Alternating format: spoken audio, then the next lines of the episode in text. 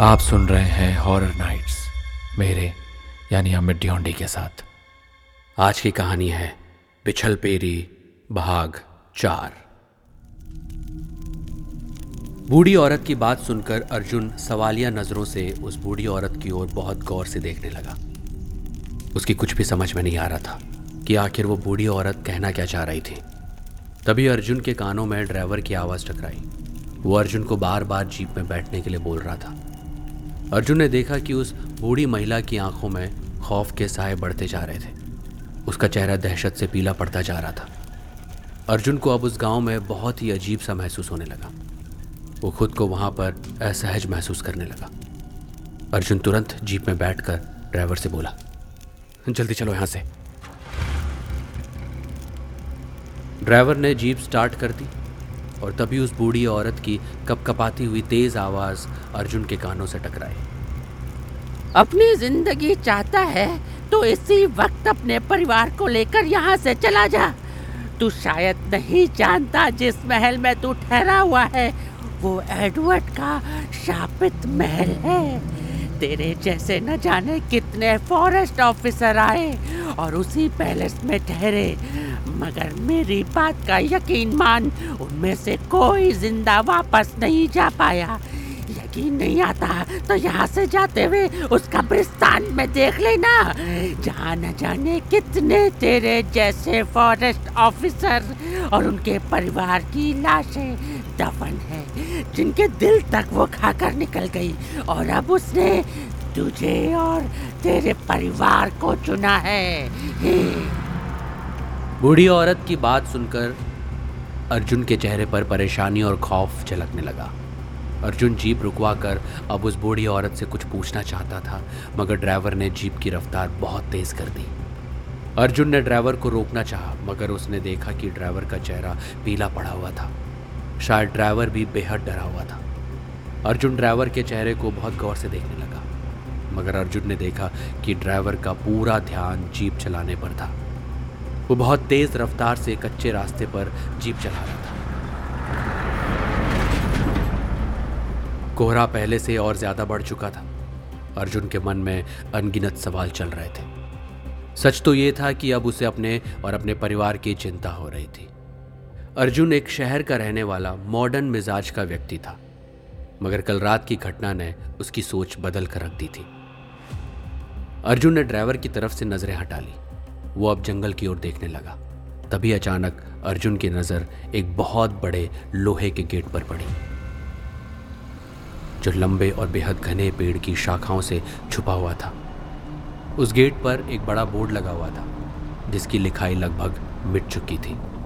अर्जुन तुरंत ड्राइवर से बोला, जीप रोको जीप रोको। मगर ड्राइवर ने अर्जुन की बात को फिर से अनसुना कर दिया। ड्राइवर की इस हरकत से अर्जुन का मूड बेहद खराब हो गया और वो बेहद गुस्से से चिल्लाता हुआ बोला, मैंने कहा, जीप रोको। अर्जुन की बात सुनकर ड्राइवर कम कपाती हुई आवाज़ में बोला हमें जल्द से जल्द पैलेस पहुँचना होगा, साहब जी। रात होने वाली है। मैं तुमसे जो कह रहा हूँ, वो करो। जीप, रोको। ड्राइवर ने अर्जुन का सख्त लहजा सुनकर अपने पैर ब्रेक पर दबा दिए।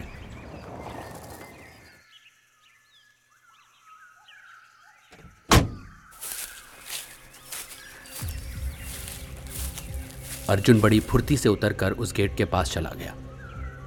उसने देखा कि वो गेट हल्का सा खुला हुआ था। उसके इर्द गिर्द बर्फ़ फैली हुई थी, जो इस बात की गवाही दे रही थी कि रात में यहाँ बर्फबारी हुई थी। वहाँ चारों ओर अजीब सी धुंध फैली हुई थी, जो कोहरे से बिल्कुल अलग थी। अर्जुन ने देखा ड्राइवर अपनी जीप से नहीं उतरा था।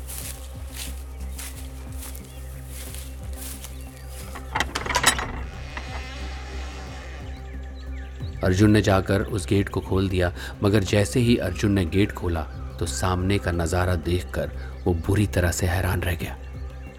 वो एक बहुत बड़ा कब्रिस्तान था। अर्जुन के दिमाग में तुरंत उस बूढ़ी औरत की आवाज़ गूंज गई। अर्जुन ने तुरंत ड्राइवर की ओर देखकर कहा जरा इधर आओ। अर्जुन ने देखा कि ड्राइवर शायद वहाँ आना नहीं चाहता था, मगर पता नहीं क्यों वो अर्जुन की बात को इनकार नहीं कर सका। वो धीरे धीरे कदमों से उधर आ गया, जहाँ अर्जुन खड़ा था।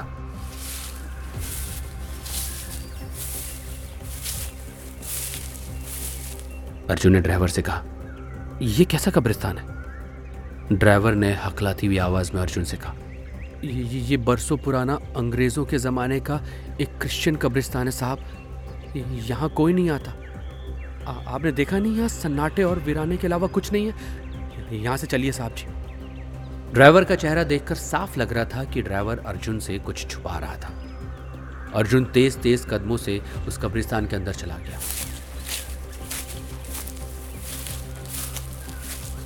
ड्राइवर ने उसे रोकना चाहा मगर अर्जुन ने उसकी बात नहीं मानी। मजबूरी में ड्राइवर को भी अर्जुन के पीछे पीछे जाना पड़ा।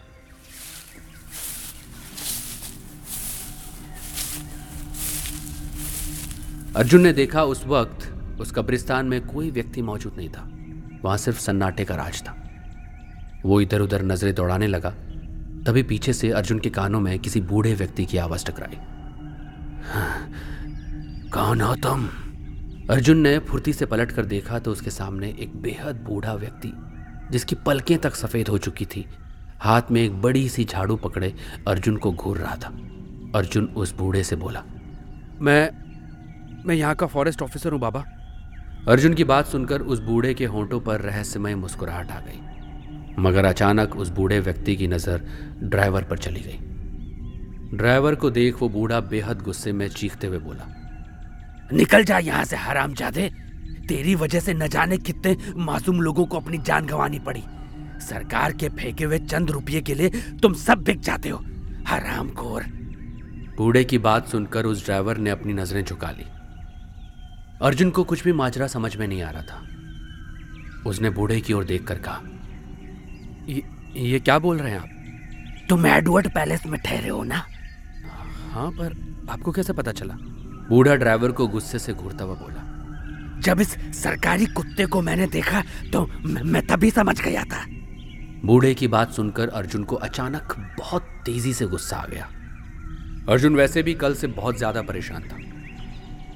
और जब से वो जंगल घूमने निकला था तब से उसे लोगों का अपने साथ कुछ अजीबो गरीब ही बर्ताव देखने को मिल रहा था। अर्जुन चीखते हुए उस बूढ़े से बोला कोई मुझे समझाएगा आखिर यहाँ हो क्या रहा है? जब मैं भीमा के गाँव में गया, तब भी लोग मुझे ऐसे देख रहे थे जैसे कोई एलियन धरती पर उतर आया हो। अर्जुन की बात सुनकर वो बूढ़ा बहुत ही रहस्यमय अंदाज में बोला, क्या तुम नहीं जानते कि लोगों का तुम्हारे प्रति रवैया इतना अजीब क्यों है? क्या वाकई कल रात तुमने एडवर्ड पैलेस में कुछ देखा था बूढ़े की बात सुनकर अर्जुन बुरी तरह से हैरान हो गया। उस बूढ़े को रात वाली घटना बताने ही वाला था कि तभी बूढ़े ने उसे कुछ भी कहने से रोक दिया। और उस बूढ़े ने अर्जुन के साथ घटी हुई पूरी घटना बहुत रहस्यमय अंदाज में खुद ही बता दी। बूढ़े की बात सुनकर अर्जुन हक्का बक्का होकर बोला, लेकिन आपको ये बात कैसे पता चली? मैंने इस बारे में सिवाय बीमा के किसी और को नहीं बताया। तुम पहले फॉरेस्ट ऑफिसर नहीं हो बेटा, जिसके साथ ऐसा हुआ है। तुम नहीं जानते कि तुम्हारे जैसे न जाने कितने फॉरेस्ट ऑफिसर यहाँ इस इलाके में आए और इसी कब्रिस्तान में दफन हो गए। क्योंकि ये सारा घना जंगल का इलाका पिछल पेरी का है। तुमसे पहले भी न जाने कितने लोगों को सरकार ने एडवर्ड पैलेस में ठहराया। सरकार को किसी के जीने मरने से कोई फ़र्क नहीं पड़ता। अंग्रेज़ चले गए लेकिन अपनी नीतियाँ यहीं छोड़ गए। उन्हीं अंग्रेज़ों में से एक मक्कार अंग्रेज़ एडवर्ड था बेटा। उसी के कर्मों की सजा आज ये कश्मीर का इलाका भुगत रहा है। ये ये पिछल पेरी कौन है? उस बूढ़ी औरत ने भी मुझे इसी के बारे में बोला था। अर्जुन की बात सुनकर वो बूढ़ा अर्जुन के बेहद नज़दीक आ गया और भारी आवाज़ में बोला पिछल पेरी एक बहुत ही भयानक दिखने वाली करीब बीस फीट की दानव होती है। तुम चाहो तो उसे डायन या चुड़ैल भी बोल सकते हो, जिसके पैर बेहद चौड़े और लंबे होते हैं बेटा। उसकी रफ्तार तुम्हारी सोच से कहीं ज़्यादा, और वो किसी भी रूप को बदलने में सक्षम होती है। हाँ। बूढ़े की बात सुनकर अर्जुन के दिमाग में एक तेज धमाका हुआ। उसके दिमाग में कल रात की घटना दौड़ गई कि कल रात उसने कमरे के बाहर किसी के गीले पैरों के निशान देखे थे और उन्हीं निशानों का पीछा करते करते जब वो बंद कमरे में गया था तो उसे एक सुंदर लड़की दिखाई दी थी। अर्जुन को सोचता देख, वो बूढ़ा रहस्यमय अंदाज में अर्जुन की ओर देखकर बोला, उसने तुम्हें चुन लिया है बेटा।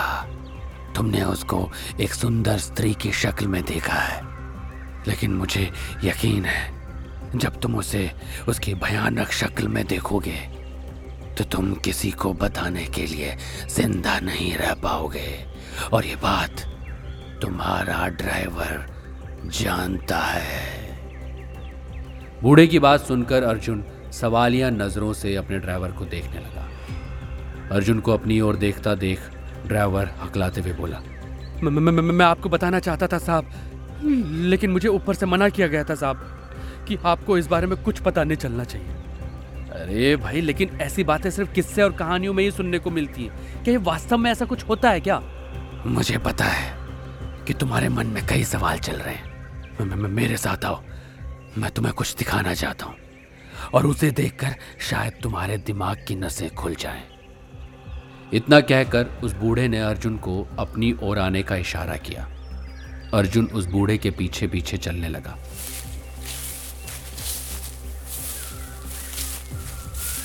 वो बूढ़ा अर्जुन को कब्रिस्तान की एक बहुत ही पुरानी बनी हुई काल कोठरी में ले गया, जहाँ पर अंधेरे के अलावा कुछ नहीं था। बूढ़ा अंधेरे में कुछ टटोलने लगा। अचानक उसके हाथ में एक बड़ी सी टॉर्च आई। जैसे उस बूढ़े ने टॉर्च जलाई, अर्जुन की आँखें दहशत से फटी की फटी रह गई। उसने देखा कि सामने तीन लाशें पड़ी जिनकी आँखों की पुतलियाँ गायब थी और सीने से दिल भी। उन्हें देखकर ऐसा लग रहा था जैसे कि उन्हें मरे बरसों हो चुके हों। कड़ाके की ठंड में अर्जुन के शरीर में पसीना बहने लगे। उसे वहाँ अपना दम घुटता हुआ महसूस होने लगा। वो बाहर की ओर भागा और बाहर आकर लंबी लंबी गहरी साँसें लेने लगा।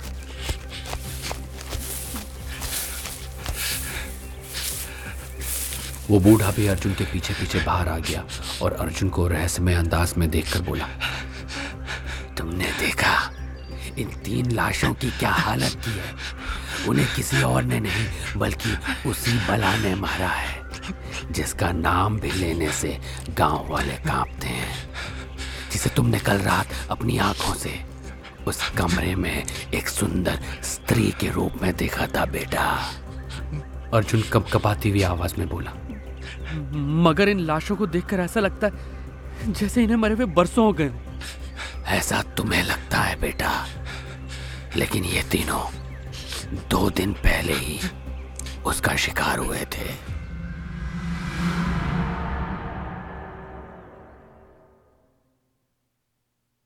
ऐसे ही इंटरेस्टिंग पॉडकास्ट और ऑडियो स्टोरीज के लिए सुनते रहिए ऑडियो पिटारा ऑडियो पिटारा सुनना ज़रूरी है।